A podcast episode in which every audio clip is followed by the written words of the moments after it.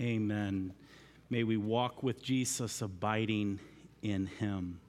Last week, we looked at the topic together of the Word of God, looking at our statement of faith, which begins, We believe. Today, I'd like to follow up on what we believe, addressing it in this way We live. If we believe, as we do declare in our statement of faith, do we believe that the Bible containing the Old and New Testaments to be verbally inspired of God, and inerrant in its original languages, and that it is the sole authority for personal faith and conduct. And I present to you that if we truly believe this about this book that we hold in our hands, then we will live it. We will live it.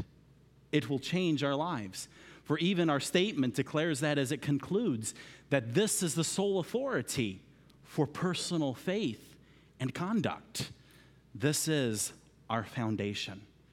And so, as last week we looked at the doctrine of the Bible and looking to see what the Bible has to say about what this book is, I'd like this morning to go through and talk a little of how the truth of what this book is should change how we live. And I'd like to begin at really the very beginning of what is most important in all of our lives, and it has to do with the gospel. The gospel. Take your Bibles and turn with me to 1 Peter chapter 1. 1 Peter chapter 1 tells us something special about this book. We looked last week, as our statement of faith has presented to us, 1 Peter uh, or 2 Peter chapter 1 and verse 21. Now we look at 1 Peter chapter 1 and verse 25, and we have again a declaration made about this book that we hold in our hands, and something significant. For it tells us in 2 Peter 1:21, "But the word of the Lord endureth forever." Now, that is yet another declaration of the significance of this book that we hold in our hands. This book endures forever. This book is the Word of God, inspired by the Holy Spirit. Would that make a difference in how we live? Look at how 1 Peter 1:25 continues. After the declaration that the word of the Lord endureth forever, it says this, and this is the word which by the gospel is preached unto you. The gospel is rooted in this book, the Word of God. And we learn from 1 Corinthians 15 Christ died for our sins. For there it says, This is the declaration of the gospel that Christ died for our sins. What does it say? According to the scriptures. We don't just take the gospel and just willy nilly just declare to people the good news that Jesus died, was buried, and rose again. That declaration is rooted and grounded in the very word of God that endures forever. It is our authority for all faith the very core of our faith, rooted in the gospel, the reality that Christ Jesus, the eternal Son of God, died for our sins according to the scriptures, and that he was buried, and that he rose again the third day according to the scriptures. And so we find that the scriptures are the word of the Lord, which will endure forever, which we profess and confess to say, and we believe that it is all for all faith. Here, the foundation of our faith is in the gospel and it is foundationally tied to the scriptures. So the question stands for each one of us in beginning Do we believe the gospel? Do we believe the word of God and what it has said about what Jesus has done for us? That he has died for our sins, was buried, and rose again, according to the scriptures, so that we might have everlasting life, having our sins forgiven and be washed clean and have life. It all sources back to the authority of this precious book that we hold in our hands. But you know, the gospel is not just for us. For if we believe this word of the Lord, which will endure forever, and we believe the gospel, it should then flow through us to others.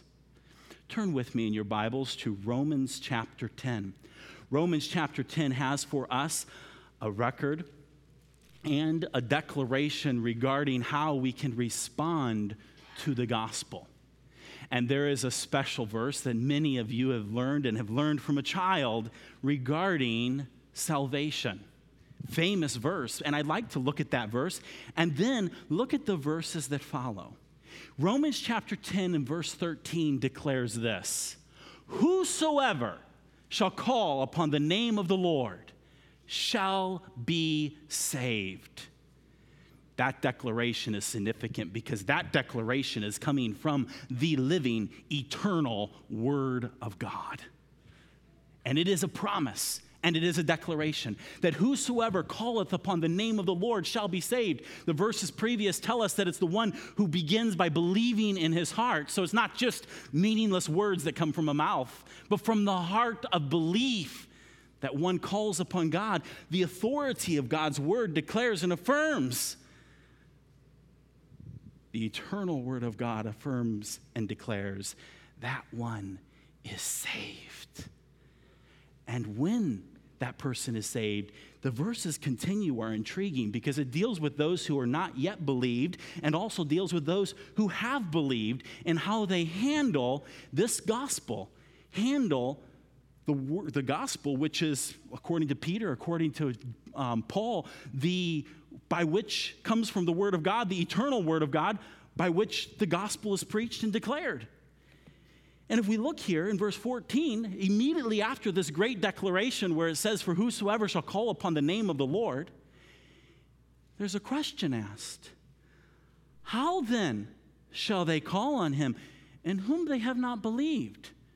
Yet further evidence that it's not just words that are said, but from the heart is belief. But the question is asked how does this happen? And there's another question How shall they believe in him of whom they have not heard? And how shall they hear without a preacher? And how shall they preach except they be sent? These are all very important questions that I present to you as those who believe that the Bible is the inspired and errant Word of God, that the Bible is the sole authority of all faith and conduct. Do we have beautiful feet in going forth and sharing the gospel, which is according to the scriptures, with all those around us and in our lives? For it tells us in this how beautiful are the feet of them that preach the gospel of peace and bring glad tidings of good things. How much better things can we have as revealed to us in the Word of God of what Jesus Christ, the eternal Son of God, has done for whosoever will call upon him from a heart of faith. And so I present to you that as we live the doctrine of the Word of God, that it begins first with do you believe the gospel? Have you received the Lord Jesus Christ, believed upon him, and called upon him for salvation? And if you have, praise God. And if you have, do you go forth with beautiful feet, sharing the gospel with others? For look how this passage continues. It's actually sad. Verse 16 but they have not all obeyed the gospel. For Isaiah, Isaiah saith, Lord, who hath believed our report? I pray that you're not one of those who have not all, but that today you have yourself believed the report of the prophets who were inspired by God to record his word the everlasting word whereby the gospel is preached unto you? Have you obeyed the gospel? it's a beautiful contrast here in looking at this passage to see the gospel being believed upon and the gospel being obeyed. For it is both an invitation and a command. Have you believed the gospel? And as you, one who I encourage you to believe the gospel, to obey the gospel, and to preach the gospel. And you might be intimidated that you'll have a hard time being able to convince people of the gospel. Well, we've just started a course in apologetics, and in the first lectures, we have learned that it's not our job to do the convincing. It's simply our job to be the preachers. And not the preachers of our own opinions and philosophies, but the preachers of the Word of God. It is the living Word of God that will convince the unbelieving heart. It is the living Word of God through the Holy Spirit that will break through the mind and heart of unbelief. And our responsibility is to be faithfully preaching the Word of God. And I declare that to you upon the authority of this passage here in Romans chapter 10. Look with me, is what it says here. Verse 17. So then faith cometh by hearing. Faith in God cometh by hearing, and hearing by the word of God. This is the powerful word of God. This is, as Hebrews 4:12 declares to us, the quick, the living word of God. This is what is the power to break through unbelief. This is the power to break through blindness. This is our sole authority for faith and conduct. This, the living Word of God. And so, as we both believe truths about the Bible, those truths translate into life. And the foundational and most important truth, when we might say we believe the Bible, to continue on and say we live the Bible, is to believe the gospel, to obey the gospel and then to obey the commands of Jesus and to teach all the gospel. And let the Holy Spirit of God do the work of convicting in the lives and hearts of people. So that's one basic thing. One way in which we can live the truth of the Word of God is our relationship to Jesus Christ and the truths regarding the gospel. But then it continues on we not only need to believe the gospel and preach the gospel, this book is alive. And this book we need to live in. And this book needs to live in us. Did you know that Jesus, who is the ultimate revelation, revealing of God, is called the Word? He's called the Word. And he commands us in John chapter 15 that we are to abide in him and he in us. And for many years I struggled. What does that mean? What does it mean to abide in him? He abide in us. Well, it means to live in him and let him live in us. In fact, when we have obeyed the gospel and believed the gospel, Jesus Christ moves in. He takes up residence within us. We are indwelt by the Holy Spirit of God.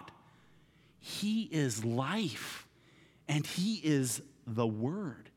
And He's closely tied to this book that we hold in our hands. For in that same chapter, in John chapter 15, where we are commanded to abide in Christ and Christ to abide in us, Jesus made this statement that if ye abide in me, and then catch the next phrase, and my words abide in you. He goes on to speak of answered prayer. But catch that. He, if you are a Christian, lives inside of you. And thereby, He is the living Word, so also His inspired Word ought also to live in you. Now, what does that look like in our lives?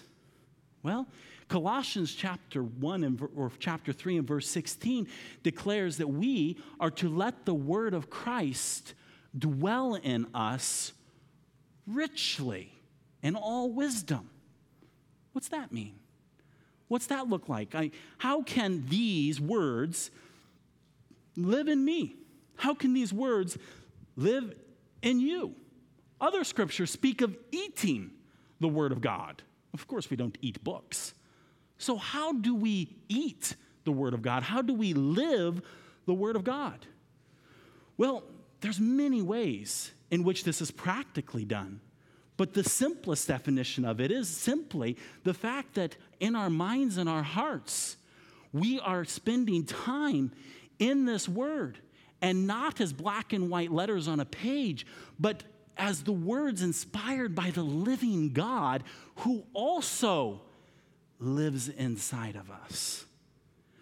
To really make this book and the words of this book a high priority in our daily lives.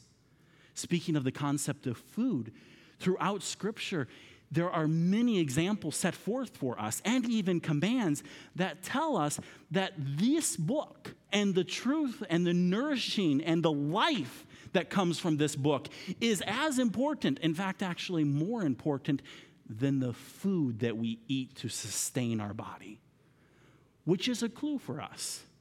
How often do we eat? How often do we drink? Day by day? Multiple times a day? How much time do we spend in this book?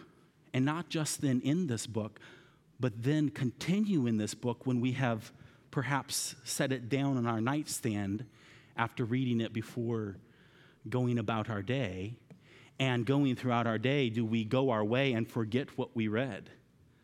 Because abiding in it is not just reading it there first thing in the morning or first thing before you go to sleep, or both, but is when you have read it to continue through the day, allowing those words to be in your mind. And I tell you that it's because it's living. It won't just stay in your mind, but it will travel to your heart. Will they live in you? So often we have a way of, of reading and becoming distracted. I speak for myself, maybe you don't have that problem. Uh, especially first thing in the morning, where you begin to read and your mind is racing through all of the things that you have to do in that day. And you find yourself reading, and you might actually be phonetically pronouncing the words in your mind. Maybe I should just be personal about this. I find myself phonetically actually reading the words in my mind, and I am thinking about something totally different in that moment, the words are not abiding in me. And at that point, it's something where I have to consciously step back and say, wait, wait, this is life. This is life. And be looking for what is something here that I can take today and move through our life, through my life, in this day that I can be thinking on and dwelling in. As we learned in Bible hour this morning about Daniel, he purposed in his heart that he would not defile himself. He laid up the words of God in his heart so that as he went into that day and knew he was going to be confronted with things, he was prepared in the life giving power of the word, I believe. And in not just the word, but he knew his God. As we learned again also this morning in Bible hour, when the commands were given to the Jewish people in the Old Testament about obeying the law, so oftentimes people think that that was just this, this, this non impersonal obey the law. Even in the commands to obey the law was given the fact that the people needed to love God and to cleave to Him. Because if they did not love God and did not cleave to Him, it didn't really matter what the commands were. Their obedience, if they did obey it, would be vain and worthless if it did not come from a heart that was abiding in God, living in God. And so we cannot separate the living word from the living spirit of God because they must work together. And as we continue in the word, then it will give us what we go through life. Let me share with you a dilemma we sometimes have. Sometimes we are reading the scriptures and we as people oftentimes live in dry places. We live in situations where the lusts of the flesh distract us, the pride of life seeks to draw us away, and the struggles of life overwhelm us. And then we open our Bible sometimes and we read and, and we struggle with how do we apply the book of Leviticus? How do we apply, oh, some of those passages in the minor prophets or even the major prophets that we don't understand or comprehend what's going on there? Let me suggest something to you. Do not neglect those what we might call obscure passages. Read them. But in those times of dryness, don't just follow this Bible reading schedule you might have and say, Well, I read my three chapters in Leviticus today, and if in those three chapters there was nothing that you found to motivate you in that day, I encourage you not to not read it, to read it, but to also then go back to some other passages, to jump to the Psalms, to jump to the Proverbs, to also jump to the New Testament.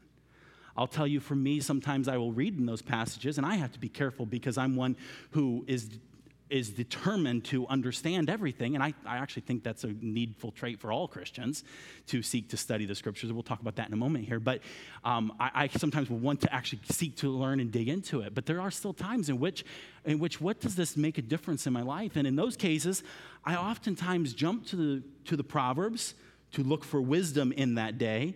But there's another place that I love to go in times when I just feel overwhelmed with life and I encourage each of you that as you're reading through your Bibles, that you look for, I call them the nuggets of treasure, that are nuggets for you. And in those times when you are reading and you don't seem to find anything, and it may be because of a lot of different reasons, but where do you go and what do you do? I love to turn to Ephesians chapter 3.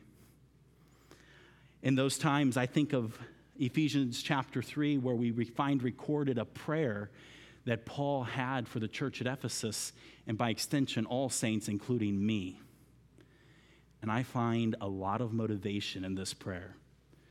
And just this is one of them. And I present it to you because maybe you're one who hasn't yet found a scripture to jump to when you're in that moment of reading the Old Testament Proverbs or Psalms or even some of the Gospels or epistles and you, you're, you're, you're struggling to find something to carry you in that day. Jump to Ephesians chapter 3 in this prayer. This prayer in beginning in verse 14, where Paul writes, For this cause I bow my knees unto the Father of our Lord Jesus Christ. And this becomes my prayer for both myself, my family, and my church in these days of whom the whole family in heaven and earth is named, that he would grant you according to the riches of his glory, to be strengthened with might by his Spirit in the inner man, that Christ may dwell in your hearts by faith, that ye, being rooted and grounded in love, may be able to comprehend with all the saints what is the breadth and length and depth and height, and to know the love of Christ, which passeth knowledge, that ye might be filled with all the fullness of God. Now, unto him that is able to do exceeding abundantly above all that we ask or think, according to the power that worketh in us, unto him be glory in the church by Christ Jesus throughout all ages, world without end. Amen. Boy, I'll tell you, I've spent many times turning to this passage, and the truth is, I have not yet come to comprehend the richness of this prayer. I believe that in the ages to come, we will still experience the fulfillment and the richness of this prayer. I want to take time to go through it and just talk through it with you, but I, let, me just, let me just give you some highlights that as you may take and uh, adopt this in your own life, that can help you to understand some of what is here. Do you see there in verse 16 about being granted the riches of his glory?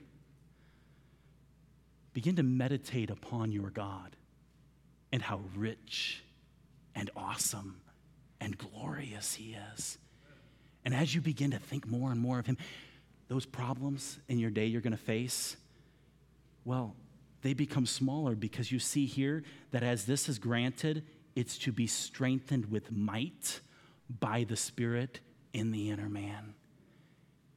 You meditate upon the glories of God and the riches of God, and you know then that, that He longs to strengthen you, to strengthen you by His Spirit, the Holy Spirit that lives inside me. The Holy Spirit that lives inside of me. How glorious is that truth? And the passage just keeps going on and on and on with more of glorious truths that can carry you in and through the day. Brothers and sisters, dearly beloved, rejoice in this treasure. Every day, abide in these words. Let these words abide in you. When these words are abiding in your mind and in your heart as you're going through the day and you find something that is hard, can I actually tell you that there are a lot of things in our lives that are absolutely impossible? Do you know that? Let me give you one that's, that's many of us face every single day. There is a command forgive him. I'm going to tell you something. It is absolutely 100% impossible for you to obey that command. And you might be saying, wait a minute, are you heretical? Yes, but no. Because if I left it right there, I would be heretical. But let me tell you the secret.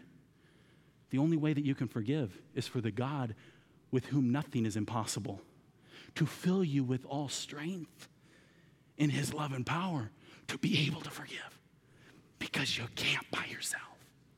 You've got to have this. And sometimes we look at life and we go through life, I'll put it personal. I go through life sometimes trying to do it and I fail. And the problem is, is that I came into it thinking I could do it. When the truth is, I needed to come into it knowing that it is impossible for me to do it. And it is only by the strengthening of the Holy Spirit in my inner man, with the riches of His glory flowing through me, that I can actually forgive.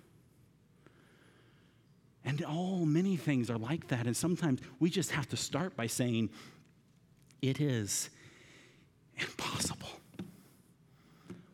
But with God, I love this in Matthew, nothing is impossible. And here is why, to just bring you another key piece. You know that phrase where it says, with God, nothing is impossible? You know that is tied together with the virgin birth of Jesus Christ. This is why, again, it's so serious for people to deny the inerrancy of Scripture or the infallibility of Scripture. Because if the scripture is wrong about Jesus being conceived of a virgin, then the scripture is wrong that nothing is impossible with God. And that's a problem. Which is again the reason why we again affirm that the scriptures are inspired by the Holy Spirit and they are inerrant and they are infallible. Because that's how what we go through life knowing and relying upon the authority of this word. Because if this isn't authoritative and this isn't reliable about the virgin birth, then it's not reliable that with God nothing is impossible. And then it doesn't mean so much to be strengthened with might by the Spirit in the inner man. It's all tied together.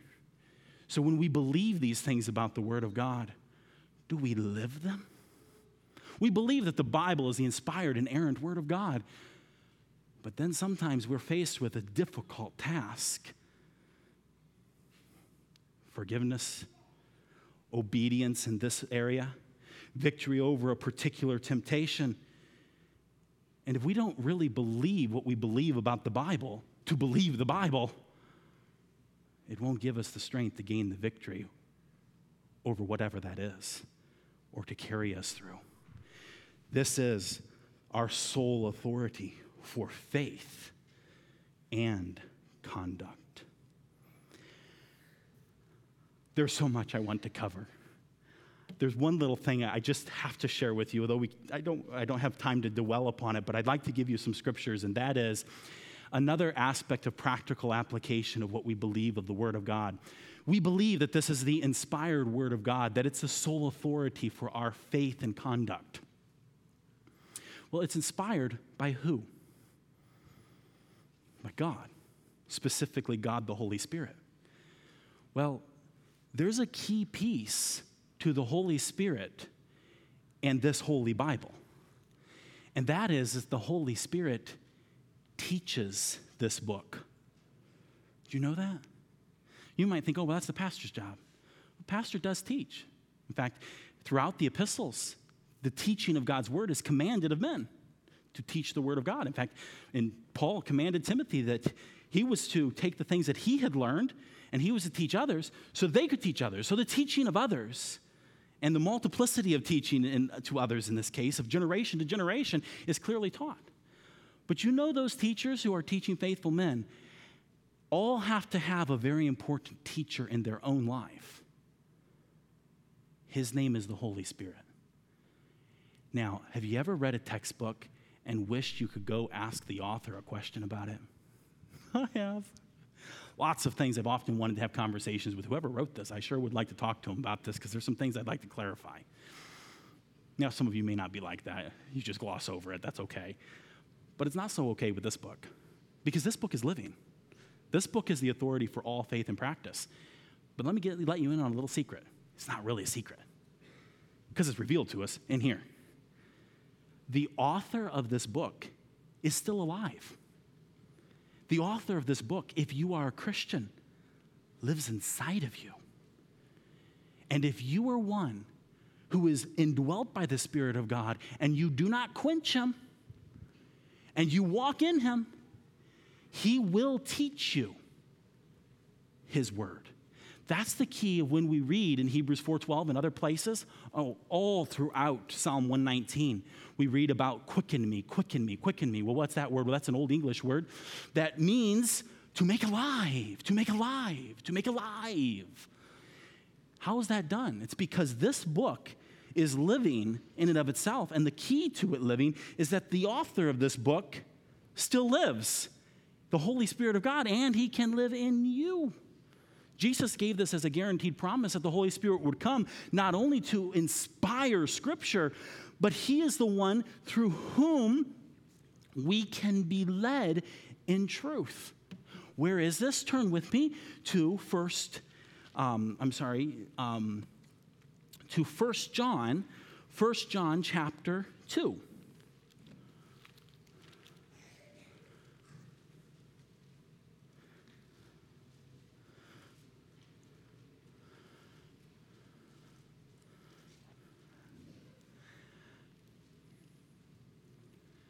There's a lot to preach in this chapter.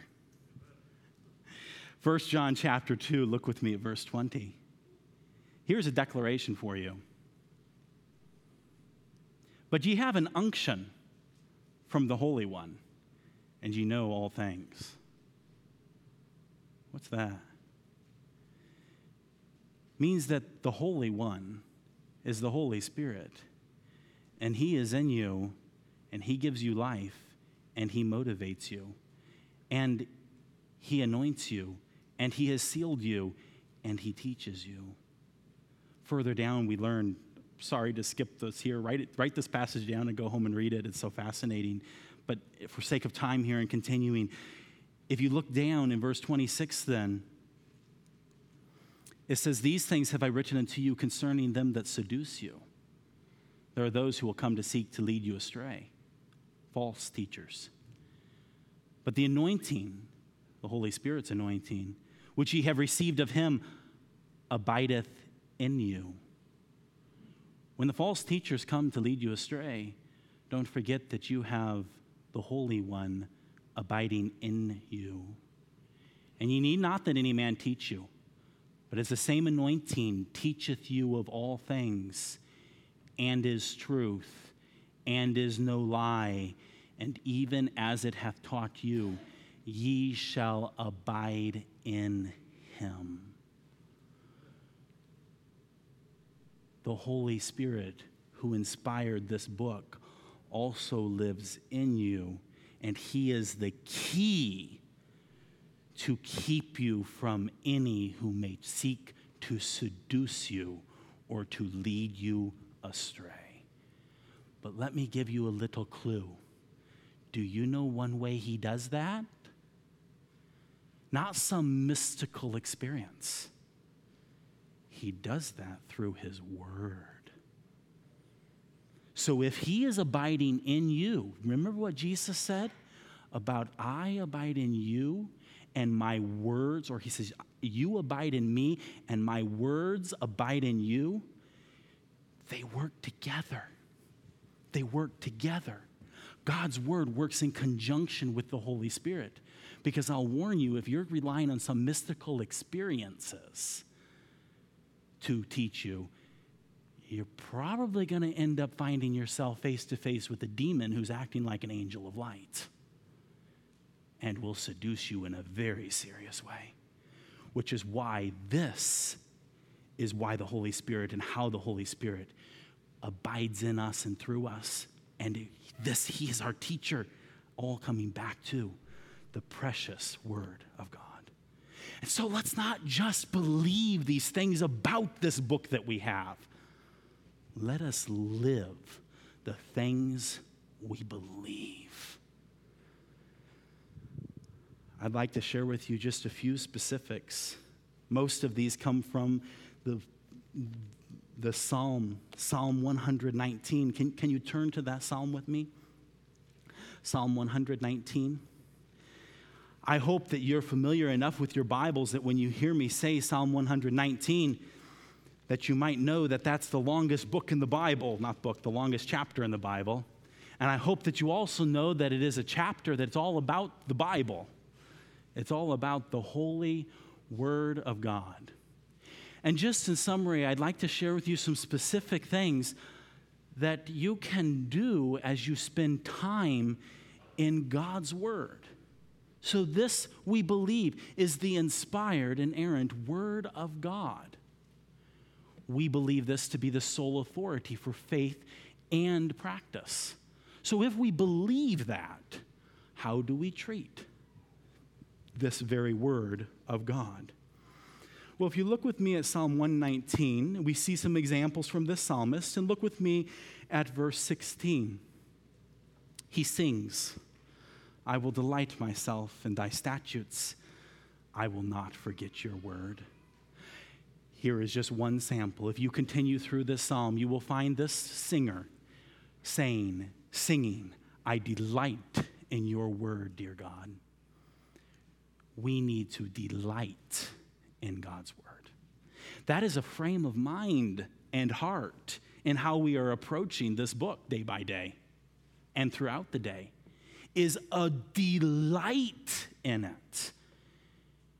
If we just approach it as some duty or checklist, we probably won't have any words abiding in us. It begins by having a delight in the one who gave us this book and letting that delight be in this book. Delight in this book. Read this book you might think that's obvious. I hope you do. Sometimes people read a lot of books or listen to a lot of sermons about the Bible and neglect the actual reading of this book. It is so important that we read this book. We find that implied all through Psalm 119 and all through Scripture. But there's actually a de- declaration in the book of Revelation that declares that he that readeth and he that heareth the words of this prophecy is blessed. So read it. Read it. And I'll tell you that if you are delighting in it and then you are reading it, you'll get something out of the reading of it. If you're not delighting in it and you are reading it, you won't get anything out of it. What's something else we can do? Well, this might be obvious too, but um, we need to believe it. I hope that's obvious to you. Look with me in verse 66 of Psalm 119. He sings as a prayer to God Teach me good judgment and knowledge, for I have believed thy commandments. Believe it. And you see here that when you believe it, he is acknowledging and recognizing that that's the foundation to being able to apply it. That is, obey it and live it. It begins with believing it. I've had so many experience of occasions of working with people most especially with unbelievers, but sometimes tragically with believers, where there is a question asked about life and you open the scriptures and you share an obvious statement that applies to that particular situation. And they just don't believe it. There's not a lot I can do in that case. The Word of God is the authority, it's the sole authority. And I have to simply trust the Holy Spirit to break through the heart of unbelief. So, we have a heart of unbelief, or when we read it, do we believe it? So, delight in it, read it, believe it. And as is implied here, it goes on to obey it. Look with me at verse 57 down through verse 60. The prayer, the song, Thou art my portion, O Lord. I have said that I would keep thy words. That verse is key for all of us because he is saying, I will keep, which means I will obey your words. But do you notice how it began? It began with a relationship. He says, You are my portion. That's a, we could preach a whole sermon on that, but the significant basic meaning of it is, is that He is your life. He is your everything. He is the fullness of God dwelling within you. He is your portion. And so, therefore, you can say, I would keep thy words. He continues down through along this theme. I, I encourage you to read the whole psalm, but in this point here of obeying it, verses 57 through 60. So we delight in the Word of God, beginning first there. We read it, we believe it, we obey it. We need to memorize it. In Psalm 119, over in verse 11, we read, Thy word have I hid in mine heart. There is it is. Thy word have I hid in mine heart but you notice how that's not just, again, this declaration about, live, about um, giving you this word or giving you a task or giving you a job. For what does this accomplish? That I might not sin against thee. I'm convinced that as we learned about Daniel this morning, when he purposed in his heart that he would not defile himself, is because he was one who, wherewithal shall a young man cleanse his ways, it says in the previous verse by taking heed thereto according to thy word. That's why I hide his word in mine heart that I might not sin against him. I memorize God's word. All throughout here, we see inferred the need to understand God's word. He cries out for understanding. But in the New Testament, we find the command that we are to study God's word. In 2 Timothy chapter 2, so the chapter just before our key passage about um, all scriptures given by inspiration of God, we have the preface to it in 2 Timothy 2:15 to study it says. Study to show thyself approved unto God. Meaning here that your doctrine your way of life your application in life is approved by God. And it's done by studying the word of God that you may that I may be a workman that needeth not to be ashamed and we're studying with the purpose not of being able to twist or to twine the scriptures to our own way of doing things, but that it is cut straight. For here it's described that way rightly dividing the word of truth. That's the correct understanding, the correct cutting of it, the straight cutting of it. Are we correct in it in a way that a workman need not be ashamed before our God? So there's a need to study the Word of God. So we delight in it, we read it, we believe it, we obey it, we memorize it, we study it, we meditate upon it. Back to Psalm 119, in verse 15, we read, I will meditate in thy precepts and have respect unto thy ways. Well, what is meditate? In a word, it is to think about it. But it's to think about it in a very special way? Well, first, that it's God's words.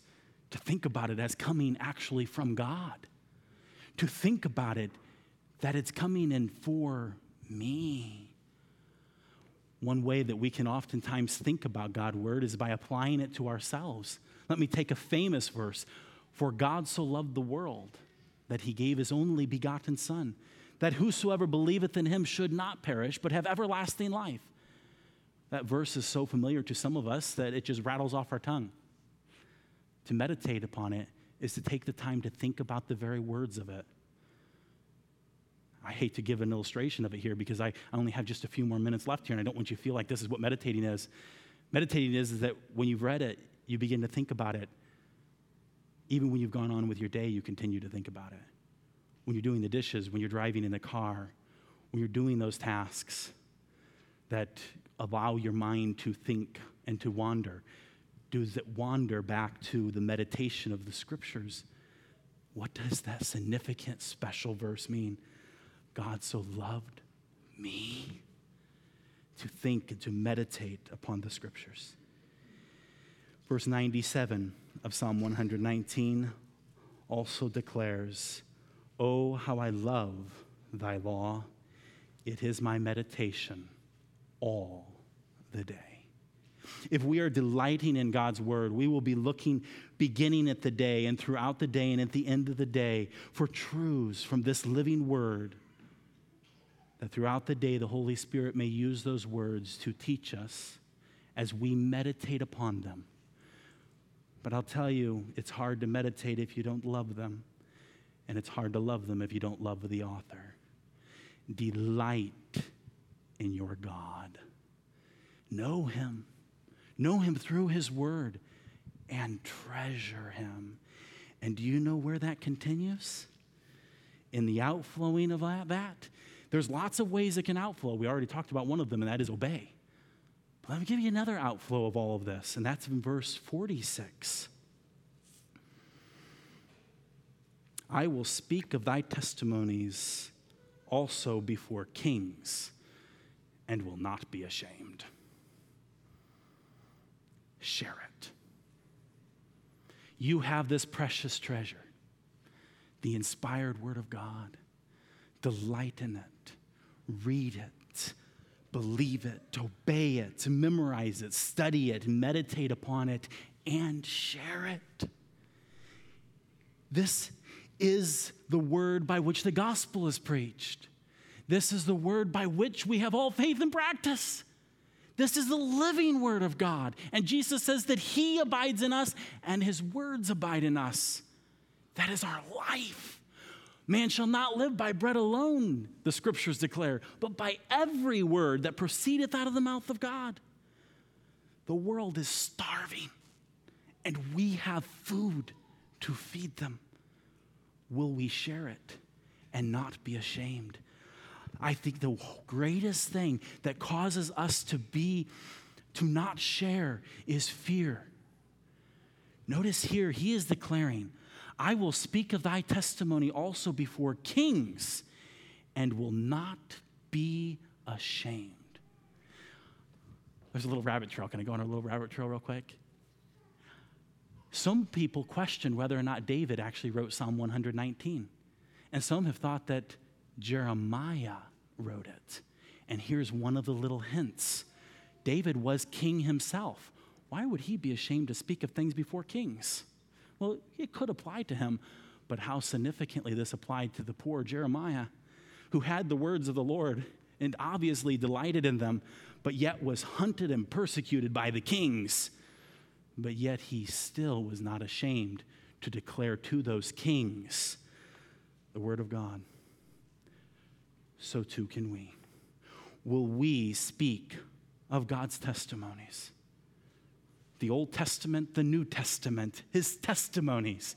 Will we speak of His testimonies even before kings? We need not be ashamed. Romans 1:16 says for I am not ashamed of the gospel of Christ for it is the power of God. It is the power of God.